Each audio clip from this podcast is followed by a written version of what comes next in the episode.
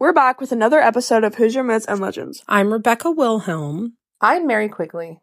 And I'm Hope Wilhelm. Join us as we dive into the spookier side of the Hoosier state. So, what comes to your mind when you think of Indiana? Do you think of corn? Do you think of basketball? Do you think of the Indianapolis 500?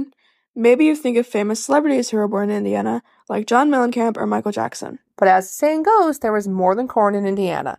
92 counties make up the Hoosier state. In this podcast, we are going to discuss some Indiana folklore from each of these counties.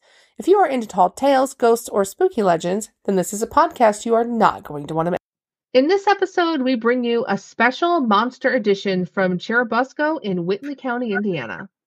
Our story begins in 1898 when farmer Oscar Folk spotted something very strange in the seven acre lake on his farm. It was a very large turtle like creature. At first, Folk told people what he saw. Eventually, feeling frustrated that no one believed him, he stopped talking about it and decided to leave whatever was living in the lake alone. Sit back, relax, and get comfortable as we bring you the legend and history of one of the most well known Hoosier cryptids, the Beast of Busco.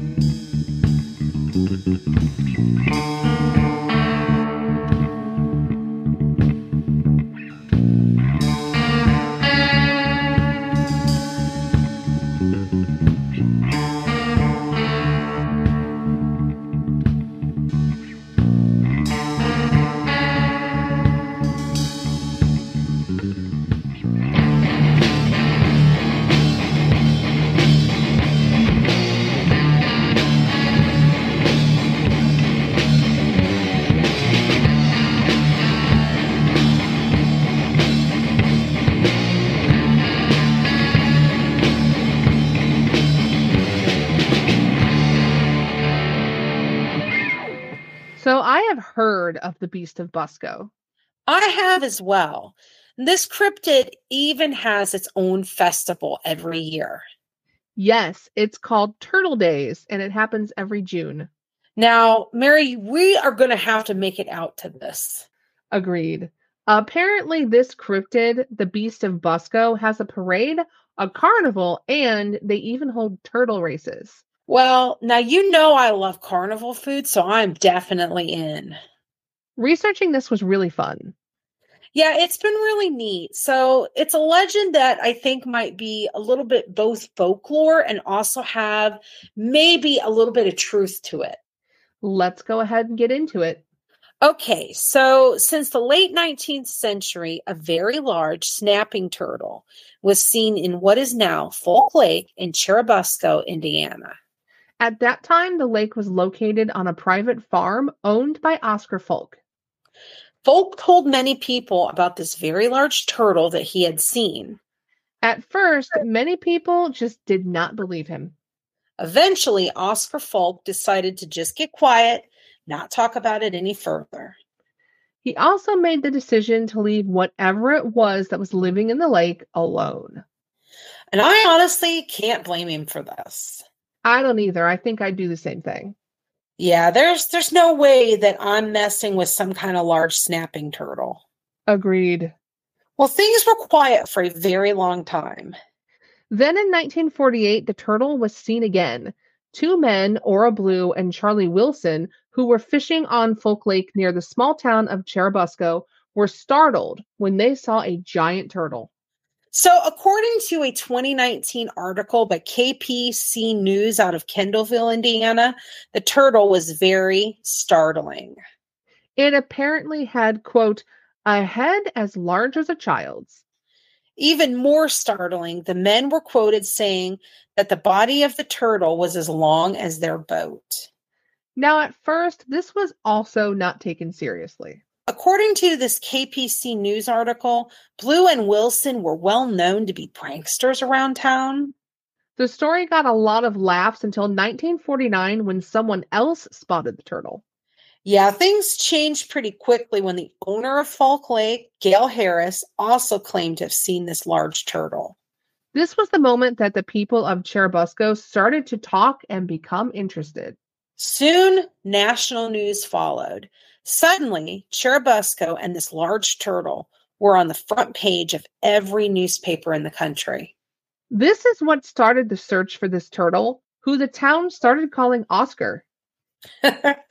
so according according to the KPC news article there were so many people that just descended on this small town that ended up causing traffic jams and at one point they estimated that there were about 400 cars an hour driving past the Harris home I cannot imagine all those people.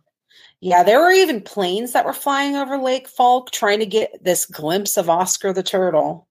We will be back after a short break.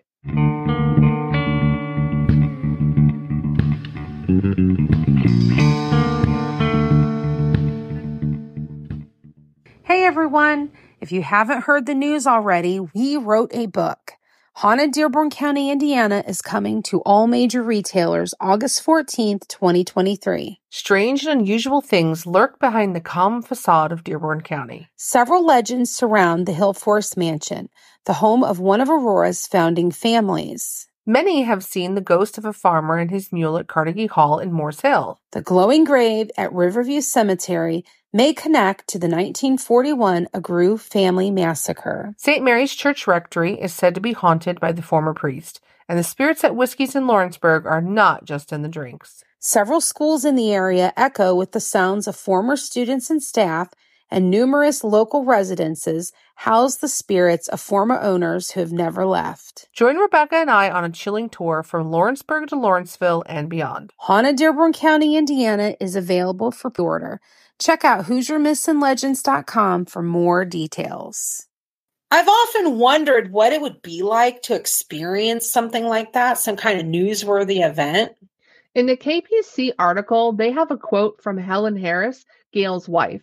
It's interesting because she describes what it was like with all the craziness going on. Apparently, they got her quote out of a booklet that was the 25th anniversary of the 1949 sighting of Oscar. And Mary, read this because I think it will give listeners a glimpse of what it would be like to experience a frenzy going on. Okay. After the newspapers started printing the story about Oscar, people started coming to our farm from everywhere. If you never had an experience similar to this, you wouldn't believe the actions of the public. We couldn't sit down and eat a meal in peace or get our work done on schedule. I remember one morning we were in the barn milking, and a reporter came out and wanted us to quit milking and answer some questions. We told him we had to finish milking first. See that that's just crazy to me. Also sad because I don't think things have changed that much since then. I agree. And I found it fascinating that Mrs. Harris said they lost all of their privacy and even shared um, she shared an account of a reporter not leaving her alone while she washed dishes. Yeah, that is crazy. Apparently, he just held a microphone so that Mrs. Harris could still talk to him while she was working. Now, girl, you know, I would have handed him a towel and told him if you wanted to talk to me, better start drying the dishes. That's too funny. Gail Harris ended up becoming obsessed with finding Oscar the turtle. And I guess apparently he wanted to trap him. Divers were sent into the lake, and professional trappers were even called into Indiana to assist in this. Others claimed to have seen the turtle, including a reporter who claimed that Oscar came out of the lake to feed on live ducks. Well, what's sad is that Harris even ended up draining the lake at one point to look for Oscar, but no sign of the turtle has ever been found. The Harris family ended up having to sell the farm in 1950 due to finances and Mr. Harris's health going bad. It just became too much for the family to take care of a farm. No sighting of Oscar has been reported since October of 1949. However, the legend of Oscar the Turtle or the Beast of Busco lives on. This is a neat history, and I'm glad this cryptid legend seems to have really been a great benefit and a tourist attraction for the town. That's very true. So, what do you think? I mean, snapping turtles can get very big. So I think it's possible that there was a large turtle at one time living out there. I agree. It's classified as a cryptid because no one was able to capture it and see exactly what it was. I do know that turtles are also known to live a very long time. Yeah, I mean, I've heard of some turtles living up to like 140 years or 150 years. Um, and some live at least 40 years. So I think anything is quite possible. Have you ever had an experience with the Beast of Busco? Are you familiar with the many legends of this cryptid? Are there other cryptids in Indiana that you would love for us to cover on our show? We would love to hear about it. Please send us an email to Hoosier Myths and Legends at gmail.com or reach out to us on social media. We may use it in a later episode. In the email, let us know if you wish to remain anonymous.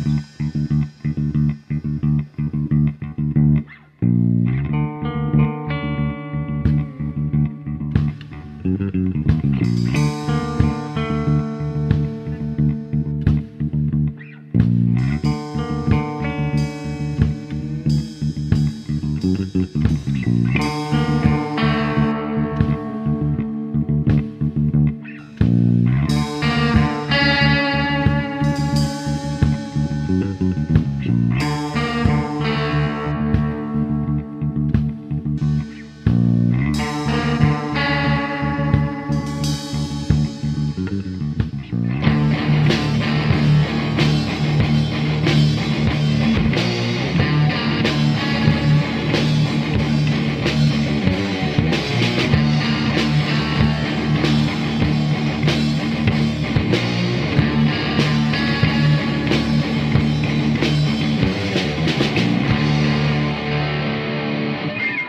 our source material, please visit our website, HoosierMythsandLegends.com.